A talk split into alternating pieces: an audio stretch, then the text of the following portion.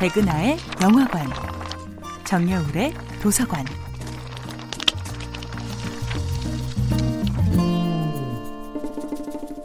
안녕하세요. 여러분과 아름답고 풍요로운 책 이야기를 나누고 있는 작가 정여울입니다. 이번 주에 만나볼 작품은 빈센트 반 고흐의 편지들을 묶은 책 영혼의 편지입니다.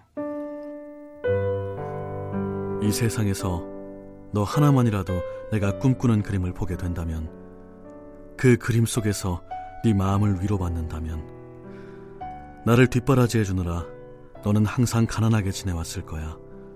그 돈은 내가 꼭 갚을 거야. 그게 안 된다면 내 영혼을 너에게 줄 거야. 빈센트가 동생 테오에게 쓴 편지 1889년 1월 고흐는 힘겨웠던 순간들 제 영혼의 등짝을 두들겨주던 위로의 손길이었습니다. 고흐 때문에 저는 가장 어려웠던 시절 엉뚱하게도 빚을 내어 여행을 가기도 했습니다. 고흐의 그림을 직접 보러 간 여행에서 진 빚을 갚느라 거의 1년 동안 아르바이트를 더 해야 했지만 힘들지 않았습니다. 마침내 고흐의 그림을 보고 온 이후로 제 마음의 갈등은 거짓말처럼 가라앉았기 때문입니다. 저는 아무리 힘들어도 제가 좋아하는 일을 하기로 결심했습니다.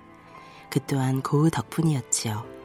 계속 글을 쓰고 싶고 공부를 하고 싶은 소박한 꿈을 버리지 않도록 응원해준 사람 또한 빈센트 반 고흐였습니다. 고흐의 해바라기와 별이 빛나는 밤에를 직접 보고 온 뒤 고흐의 무언가가 제 마음을 건드렸습니다. 젊다는 이유만으로 고생을 감내할 수 있는 힘을 충전할 수 있는 그런 풋풋한 시기가 지나고 있다는 두려움. 현실의 안정을 위해 내가 가장 원하는 것을 버려야 할지도 모른다는 두려움.